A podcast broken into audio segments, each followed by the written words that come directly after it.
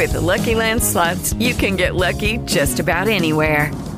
This is your captain speaking. Uh, we've got clear runway and the weather's fine, but we're just going to circle up here a while and uh, get lucky. No, no, nothing like that. It's just these cash prizes add up quick. So I suggest you sit back, keep your tray table upright, and start getting lucky. Play for free at LuckyLandSlots.com. Are you feeling lucky? No purchase necessary. Void where prohibited by law. 18 plus terms and conditions apply. See website for details. Judy was boring. Hello. Then Judy discovered ChumbaCasino.com. It's my little escape. Now Judy's the life of the party. Oh, baby, Mama's bringing home the bacon. Whoa, take it easy, Judy. The Chumba life is for everybody. So go to ChumbaCasino.com and play over 100 casino style games. Join today and play for free for your chance to redeem some serious prizes. ChumbaCasino.com. No purchase necessary. Void where prohibited by law. 18 plus terms and conditions apply. See website for details. Well, hello there. Welcome. It is Erick Erickson here. The phone number 877-973-7425. Should you wish to be on this here program, there is news out of the gate today. No, not about the Supreme Court. That hadn't come yet. For the first time in 150 years, the Republican Party has done something, and it is a harbinger of doom for the Democrats in November. Uh, Mayra Flores flipped uh, the 34th congressional district of Texas. Now, that obviously has not for 150 years been the 34th congressional district, but the land down there, Cameron County, Texas, is the heart of that district. For 150 years, it has been a Democratic stronghold. Uh, it is the second largest Hispanic district in the country. Now, this is the second time in a hundred years the GOP has managed to flip a Rio Grande Valley uh, Democratic stronghold. The first time they did it was 2010. So the trend line predated Donald Trump, and it's happening now even without Donald Trump on the ballot. But this particular part of Texas, Cameron County, uh, South Texas, the Rio Grande Valley, has for 150 years since the Civil War voted Democrat. Not anymore. Hillary Clinton won Cameron County, Texas, with 33% of the vote in 2016. Joe Biden won it in 2020 with 13% of the vote. Uh, Mayra Flores has won it with 7% of the vote. Now, for you Democrats, I'm talking about the Latinxes. And that's part of your problem uh, you're having with Latino Hispanic voters. Uh, in Texas, typically, they more often than not say Hispanic. Uh, conservatives tend to say Hispanic. Outside of Southern California, New York, Hispanic tends to be more common even within the Hispanic Latino community than Latino. Uh, but this is actually a very, very big deal. Now, there are some caveats here you need to know. First of all, this is a special election. If you're a longtime listener to this program, if you've ever heard me give a speech about these sorts of things or seen me on TV, even uh, predating me coming on radio, I am a big believer in telling people special elections don't mean a whole lot unless you can aggregate a series of special elections together. In this case, there actually you can aggregate a series of special elections together. The Republicans have been flipping a number of districts. Now, turnout's always lower in a special election. Mayra Flores will become the congresswoman, but she will have to defend this district again in November when more voters show up to vote. We'll see if she can hold on. The Democrats, though, spent money. It would be one thing if the Democrats said, ah, we're going to save our firepower for November, but the Democrats actually poured money into the race to try to save the district. Now, the reason they did it is because they've only got about a five seat majority in the House of Representatives.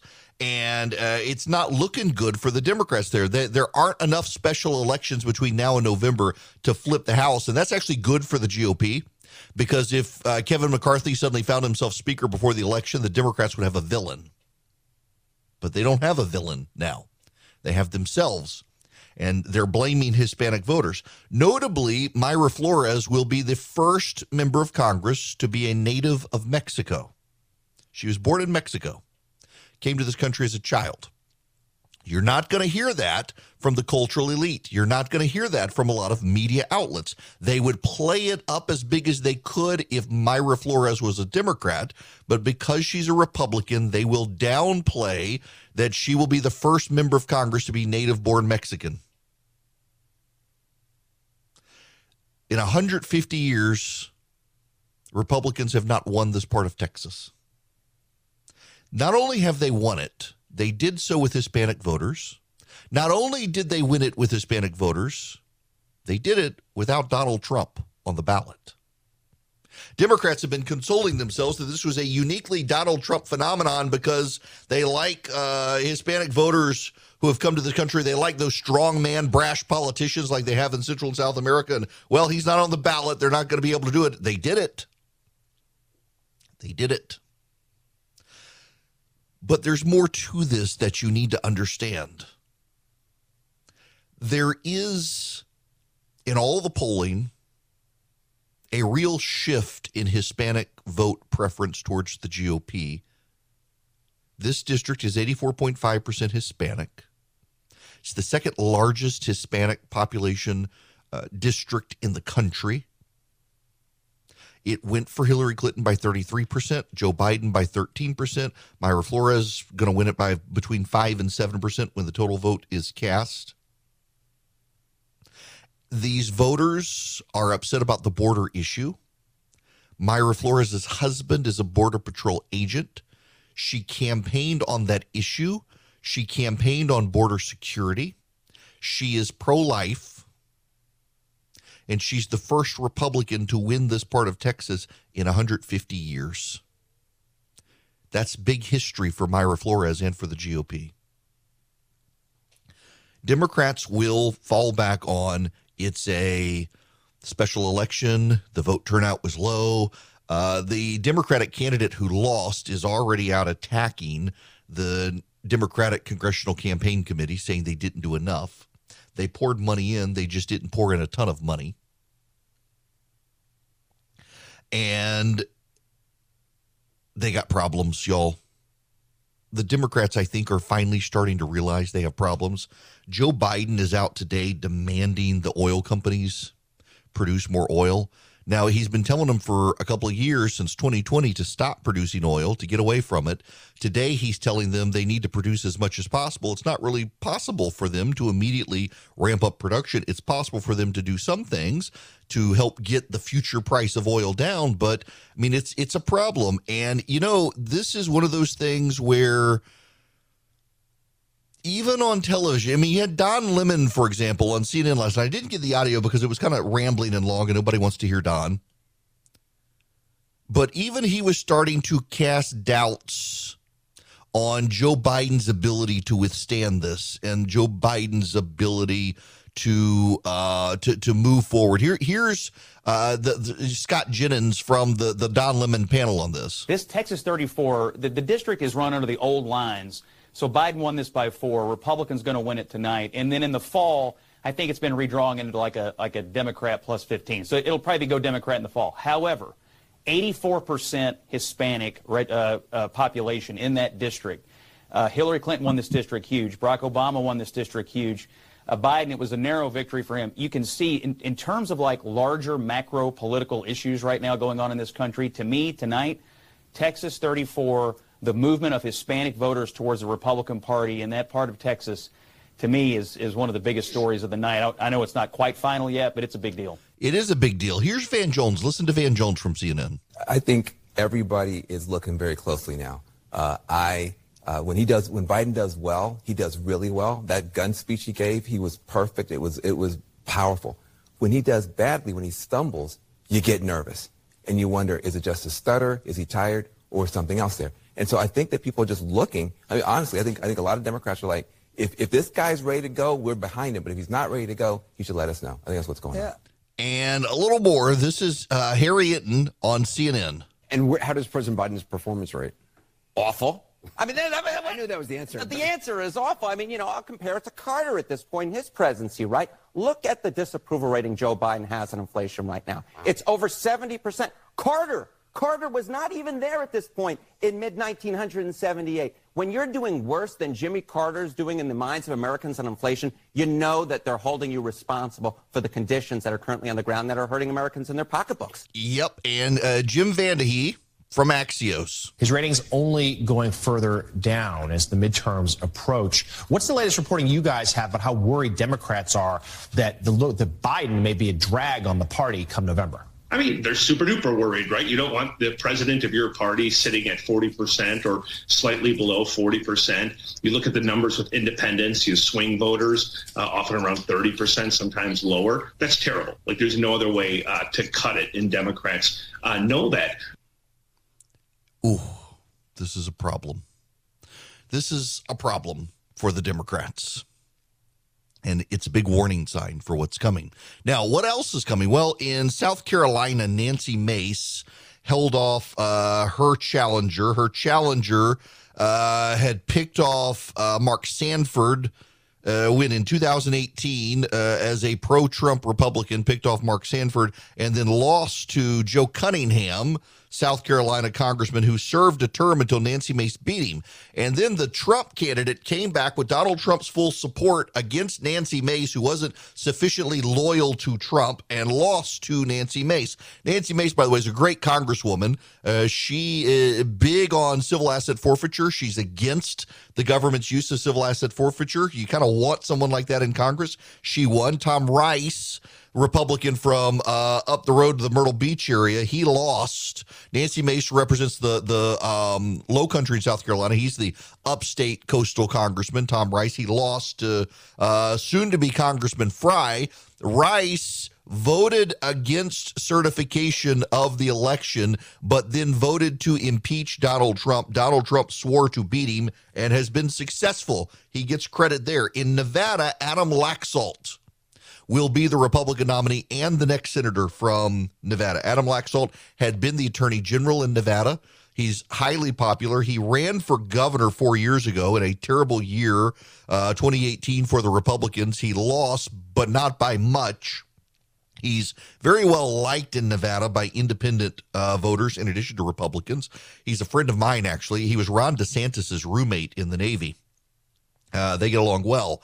And Laxalt's going to be the next U.S. Senator. That one's giving Democrats heartburn. They actually don't think they can beat Laxalt. What's giving Democrats some relief is that in Pennsylvania, the latest polling out of Pennsylvania has Dr. Oz perform, excuse me, performing terribly against the Democratic candidate there. Fetterman, who's not even on the campaign trail due to a stroke, is beating Dr. Oz in the polling because uh, people not only know Dr. Oz, they have a, a very terrible view of him. Now, Oz can consolidate Republicans and independents. This is doable for him. Uh, the Republican candidate there for governor, who's actually worse than Oz as a candidate, is doing better than people thought. He's only four points behind the Democrat.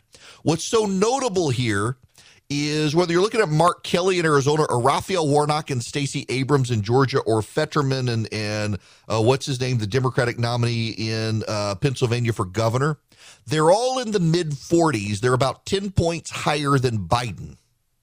So, to the extent the Democrats are being punished, they're not being punished by voters as much as Biden is being punished, but they're still being punished. It's hard to see if Joe Biden is at 40 or below, how these Democrats get out of the 40s.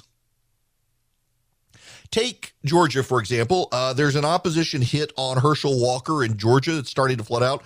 Herschel Walker has another child, another son who doesn't get attention. He's supposedly his secret son. The media phrasing is that Herschel Walker doesn't want you to know about him. He, he preaches about how dad should abandon families and he abandoned his son. That's the spin. His campaign says he's not abandoned. He's just not a public kid on the campaign trail. Uh, nonetheless, it's the Democrats' hit on Herschel Walker. I don't know that this stuff hurts Walker. Warnock is a very good candidate with really good ads, uh, regardless of where you stand in politics. They may annoy you because they're so cloyingly, sugaringly positive, but Raphael Warnock has a brilliant ad strategy and a brilliant ad team, and he can't get out of the mid 40s. Brian Kemp is already at 50% over Stacey Abrams in the latest polling in Georgia it's hard to see if Brian Kemp gets to 55% that Herschel Walker doesn't get to 51%. It's really hard to see uh, that uh, Kemp is going to be the guy in Georgia with coattails, not Walker. Uh, Kemp outperformed Walker in the primary in Georgia as well. But when you've got uh, Fetterman in, in Pennsylvania, Mark Kelly in Arizona, Warnock and Abrams in Georgia, and all these other Democrats locked into the mid 40s with Biden in the low 40s, it suggests they have a ceiling that is tied to Biden and they do better than Biden. Voters don't punish them as much but they want to change. Most interestingly, in Pennsylvania, though the Democrat Fetterman is outpacing Dr. Oz, a majority of independent voters in Pennsylvania who have not yet made up their mind said that their vote is going to be for accountability of Joe Biden. That should signal doom to the Democrats. There are a lot of options out there. If you're a self starter and you want to invest on your own, it can be really confusing. And I'm delighted to tell you about SoFi because that's who I use. And now I've got them as an advertiser. If you're a SoFi user, uh, my gosh, you get all sorts of options, great research. You get the ability to invest in stocks, EFTs, crypto, plan out your retirement. Uh, more importantly, you got people you can call on. I mean, for example, um, I can use SoFi to buy stocks and EFTs and do the deep dive research if I need to and get complimentary financial planners ready to help answer questions. Uh, you can too, whether you're stuck on where to start or need help deciding what to do next. You can even save for retirement with traditional Roth and SEP IRAs. They have so many options. If you're into crypto, you can also explore crypto. They've got 30 available coins Bitcoin, Ethereum, Cardano, Solana, Dogecoin, and so much more. But more importantly, They've got the number one ranked automated investment tool, their Robo Advisor. It takes the stress out of building and managing a diversified portfolio without having to pay a bunch of experts to do it. I really like SoFi. Y'all, I've tried, you name it, and I probably tried it, and I settled on SoFi and think you will like it as well. Cut through the jargon, make investing easier with SoFi. Visit SoFi.com slash Eric to learn how you can win up to $1,000 in stock when you open an account. That's S-O-F-I.com slash Eric. Brokerage and active investing products offered through SoFi Securities LLC, member FINRA SIPC. Hello there. It's Erick Erickson here. The phone number is 877 973 7425. Boy, did I stir up a hornet's nest yesterday. Didn't intend to, but I sure did. People are sensitive about these things. So I was talking yesterday about Airbnb, and, and just as an aside, was talking about um, an Airbnb out, I think in Washington State it is, that erected a granite marker so the people who stay at the house know they're on some indigenous tribe's land than this tribe you've never heard of. And I just find the whole exercise of apologizing for being on indigenous tribal land um, uh, ridiculous. Uh, people racked with guilt over taking Indian land. I am thankful for Western civilization and the spread of Western civilization into the United States. And apparently, some people took that as as I, am excusing the Trail of Tears and the like. I'm doing no such thing. You can't have these conversations anymore. The, the, the treatment of Native Americans was awful, but I'm glad Western civilization ultimately took the United States of America and I'm not going to apologize for being on the land of some Indian tribe I know nothing about and can't pronounce. And if that makes me a cold hearted person, I'm sorry. But the world I live in is the United States of America. I'm actually in, in Ocmulgee Indian Territory. Okay. I'm not apologizing for it or putting a marker up. I'm sure they took the land from someone else. You know, it reminds me of the um, the American Indian tribe out west that's upset and wants some apology for Mount Rushmore. They actually want the land, the parkland that Mount Rushmore is on back. And someone pointed out that they actually uh, murdered all the inhabitants of the area and took that land from a different Indian tribe that they exterminated. So shouldn't we be apologizing to those people? And they kind of changed their tune. I just this sort of we've got to wring our hands and show our guilt and shame and apologize for the bad things that people did in the past. No, I'm not going to do that. Uh, did bad things happen to Indians? Yes, absolutely. Terrible, awful things happened to slaves as well. Slavery was terrible, awful. Shame on us for having done that. But I live in the 21st century. My family immigrated to this country. We weren't involved with it. And I'm not going to apologize for the sins of people in the past. One of the great things about this country is you get a fresh start. And the people who are bogged down in, in, in historic tragedy and historic injustice and guilt and shame, God bless them for dwelling. I'm not. I'm not. Uh, I, I would far rather uh, the, the, be with the colonists who came to this country than living in the teepees and, and the tents and the huts and, and the like uh, that the Indians had. I'm I'm sorry if that offends you. I'm sorry if it makes you mad. I acknowledge how awful treatment was in many cases, but I sure am glad for Western civilization. Hi there. It's Erick Erickson here. Really glad to have you with me today. Well, we got to dive in deep on this, and I, I got to go back to the audio. I, I want to repeat some of the audio I played for you because I think it's important to get the proper context of what's going on now. You need to understand, for example, uh, that uh, Joe Biden is going after oil companies. And this has a lot to do with uh, a lot of the problems that uh, Joe Biden himself, complicit with John Kerry and others, have created. Before I get there, though, I, I, I gotta I gotta play this audio. This is Cedric Richmond, who works for Joe Biden, who has a blame for inflation that is not Joe Biden. A very clever blame. No, if you look at uh, Jake, if you look at the president's three-pronged plan in the beginning, it was to pass the American Rescue Plan so we could get shots and arms, get schools back open, get the economy open, and not shut down again, which all happened. And then it was to go do the bipartisan infrastructure bill so that we could finally start investing in American infrastructure, creating jobs right here in the United States, jobs that pay well. And then the third prong was to reduce those household costs, the cost of health care, the cost of elder care, the cost of child care, and continue to bring household costs down. And all of the economists said if we pass the last portion of it, it would do that. And so what you have is Republicans purposely obstructing it and keeping it from happening, then at the same time saying uh, inflation is high. And we know we have work to do there. But uh, the Republican opposition, just for the sake of opposition, to legislation that would bring household costs down. Okay. So you get this? What he's saying is Republicans are to blame for inflation by not passing more of Joe Biden's big spending agenda. Contradicts everybody in America, but that's his take on it. That's his take on it. He's being replaced, Cedric Richmond. He's moving over to the Democratic National Committee. That genius is leaving the White House to go be a strategic advisor to the DNC. You know who's going to replace him at the White House? Keisha Crime Wave Bottoms of Atlanta, the former mayor. That's right. You heard me.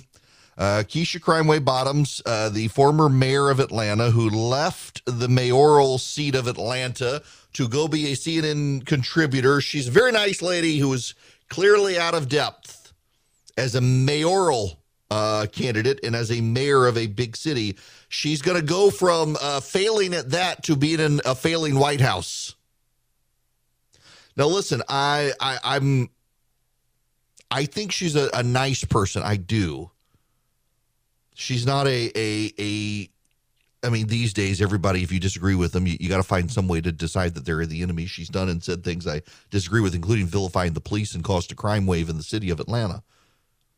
But um, she's she's not a she's not a villain, but she's not good at her job. At least she wasn't good as mayor. She couldn't win re-election in the city of Atlanta. Keisha Lance Bottoms not being able to win re-election in the city of Atlanta should have been a red flag for the Biden White House. Remember, they vetted her for vice president and for an ambassadorial position. And she declined all of those things to stay mayor of Atlanta and then realized she would have lost re-election. And she still to this day dogmatically insists that that wasn't why she didn't run again, but that's why she didn't run again. She couldn't have gotten reelected. So she's going to go to the White House now as an advisor, as an Office of Public Affairs. doing outreach, I guess, to the black community, but it was the black community of Atlanta that rejected her. And this isn't going to go over well with law enforcement, considering she's the one who threw law enforcement under the bus. Who advises the president on these sorts of decisions? I mean, at the end of the day, the buck stops with him, and it, it's a problem. It, it's truly a problem.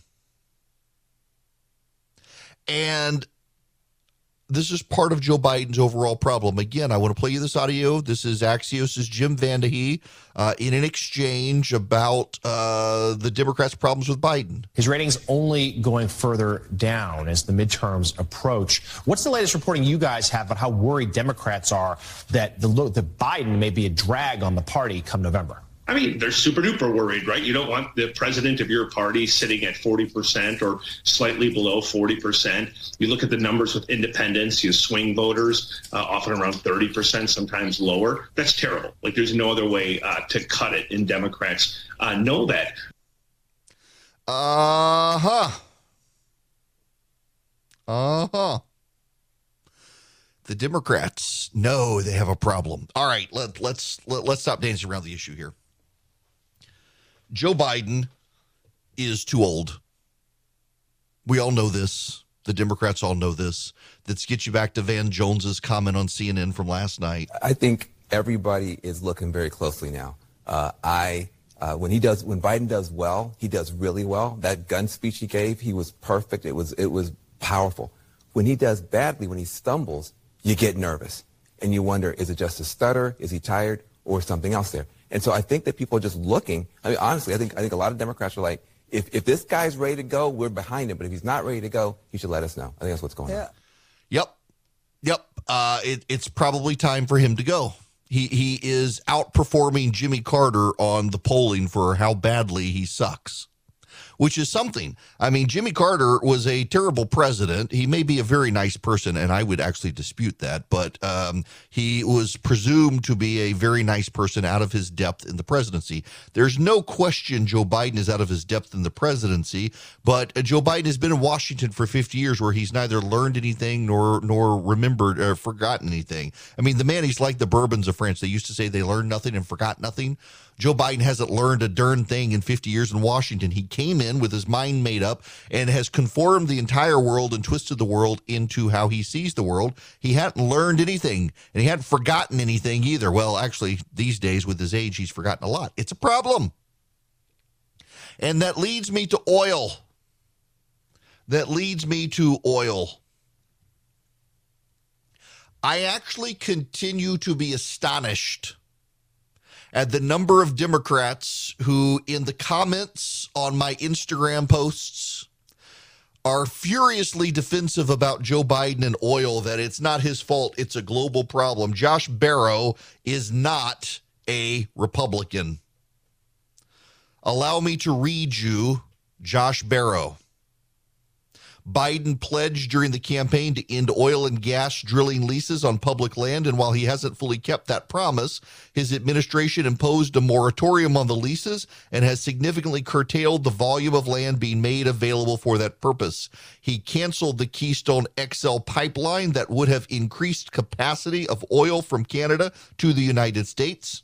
He nominated Sarah Bloom Raskin to be the top bank regulator at the Fed. And Bloom Raskin is most famous for advocating using the Fed's tools to discourage U.S. financial institutions from financing fossil fuel extraction projects. Democrats have long sought to raise taxes on U.S. oil producers by excluding oil and gas production from the domestic production activities tax deduction, a Bush era tax provision intended to encourage U.S. manufacturing. Some Democrats have pushed to prohibit fracking, the oil extraction technique that made the U.S. oil boom possible during the Obama administration. There is an obvious reason for the difference between the parties. Democrats want to reduce oil consumption as part of a climate change strategy, and they see restrictions on production, and in the case of the Keystone XL pipeline, importation as a tool for reducing consumption. That's not a Republican.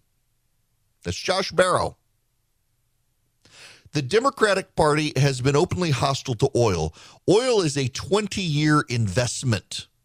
When the president of the United States says he wants to put you out of business, you're not going to try to invest on a 20 year period because you don't think you're going to be in business for 20 years to be able to get a return on your investment. Right now, major oil producers, the reason they're bringing in their profits and doing shareholder dividends is they're trying to return money on investments and they're not making new investments because the Biden administration has blocked them from being able to do it. The Biden administration, despite all of their talk about excess leases, has put a moratorium on leasing on federal land. They blocked further exploration in the Gulf of Mexico. And you know, they've stopped oil companies from reopening refineries. I didn't learn that one until this morning. An oil executive from Houston who listens to my program says I needed to dig into this. Turns out there are a couple of oil refineries that were damaged by hurricanes on the Gulf Coast. They were shut down. It is cost prohibitive for them to be restarted, and the Biden administration will not re- release, reduce, or waive some of the regulatory hurdles to get them open again. And the oil companies have decided it's not worth the investment to get them back open. So, yes, we've reduced the number of refineries, and the oil companies have no financial incentive to get them back open when the Biden administration won't expedite or lower costs to get them open and wants to shut them all down to begin with. There are so many things this administration could do separate from the external factors causing there to be high gas prices. And everyone who buys into a media narrative that there's nothing the Democrats can do are, in fact, buying into a false narrative perpetuated by the same people who don't want us to drill, who don't want us to expand production, and do not want us to get oil out of the ground because of the environment. John Kerry was asked about this. You know what he says? He says, We absolutely should not expand oil production in the country, regardless of the situation right now. And energy security worry is driving a lot of the thoughts now about, oh, we need more drilling of gas. We need more drilling of this. We need to go back to coal. No, we don't. We absolutely don't. And we have to prevent a false narrative from entering into this, or again, uh, pun intended, we are cooked. We absolutely don't need it. That's Joe Biden's climate change czar and Joe Biden is listening to him. You know, I understand people's emotions. And I understand people get defensive, and I understand people think they have core knowledge because they listen to the news and they find themselves to be reasonably well informed and educated.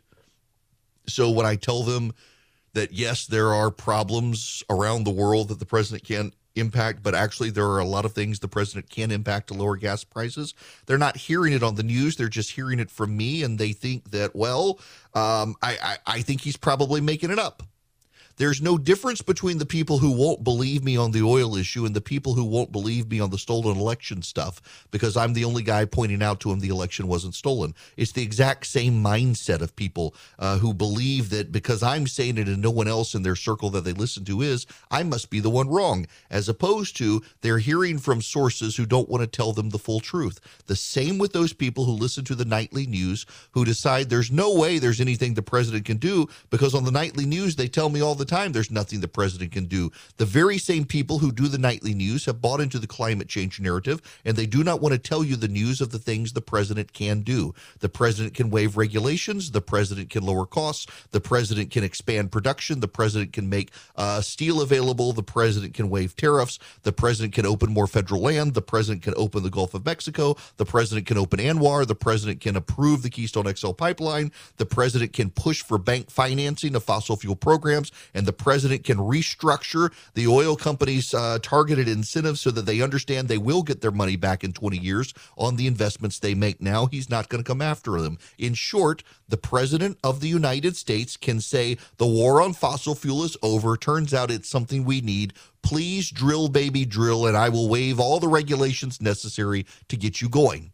But he won't and the media won't tell you about that. And so you've concluded, based on a media that is already hostile to fossil fuels, that they must be telling you the full story when they're not. But I am. Now, one of the companies out there that is helping push the conservative message and give you the truth on this stuff is Patriot Mobile. Now, why would they do that? They're a phone company. Why would they push a conservative message and, and advance stuff and knowledge about uh, the Second Amendment, um, oil production, the pro life cause, the veterans and first responders issues, and conservative candidates? It's actually how they were designed and how they were built because progressives have done this. There's a progressive cell phone carrier that gives a portion of their profits to the progressive movement.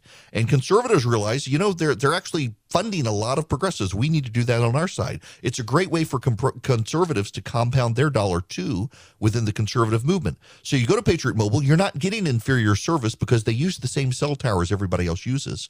But what you do do is you know you're partnering with a company that shares your values and puts their money where their mouth is in terms of fighting for your values. So you go to patriotmobile.com slash Erick, patriotmobile.com slash E-R-I-C-K, and you get free activation with my name. You get great service. You get great discounts. You can bring your phone number over, get a new phone number for them. They're great people, good service. It's patriotmobile.com slash Erick. You can also call them. 972 Patriot, 972 Patriot. Tell them I sent you. You get free activation with my name. Hello there. It is Erick Erickson here. The phone number is 877 973 7425. I will get to phone calls um, out of the gate when we come back. Uh, right now, I got to tell you this hour the program is brought to you by First Liberty Building and Loan. They can help you wherever you are in the nation. You go to their website, firstlibertyga.com, and you think, ah, oh, they're in Georgia. That's true but they can help you in all 50 states, and they want to. They've been doing this since the 90s. The Frost family are friends of mine. They've been helping small businesses become big businesses. And if you want to be a big deal and you need big loans, $750,000 or more, you're buying a building, building a building, they're who you need to reach out to. FirstLibertyGA.com. Tell them I sent you. Spend a few minutes with them, see if they're a good fit for you. Uh, David Yamane at the Reload, the reload.com, has an interesting analysis piece. Our uh, guns are normal, and normal people use guns.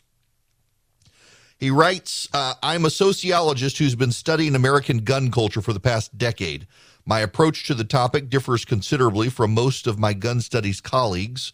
Rather than focusing on crime, injury, and death with firearms, my work is based on the proposition that guns are normal and normal people use guns. This is not an article of faith or belief statement for me. Rather, it is based on my empirical observations of guns and gun owners. When I say guns are normal and normal people use guns, I mean it in two, in two senses. First, guns and gun ownership are common, widespread, and typical.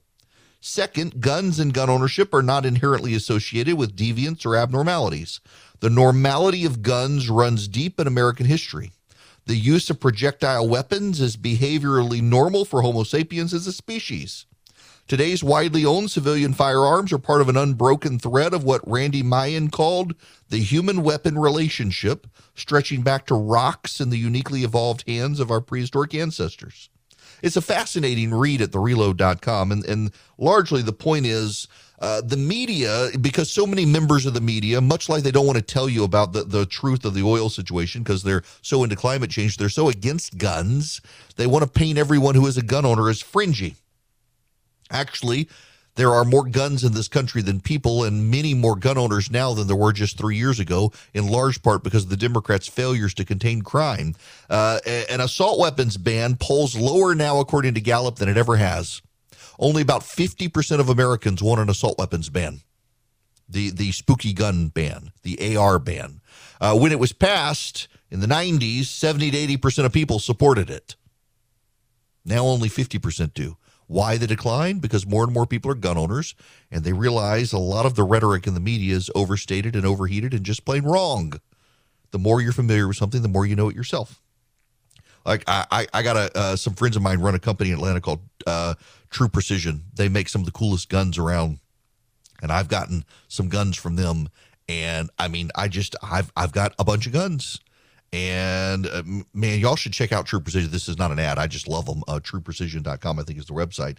But uh, guns are part of life in my house these days, and they are for tons of Americans, except in the media.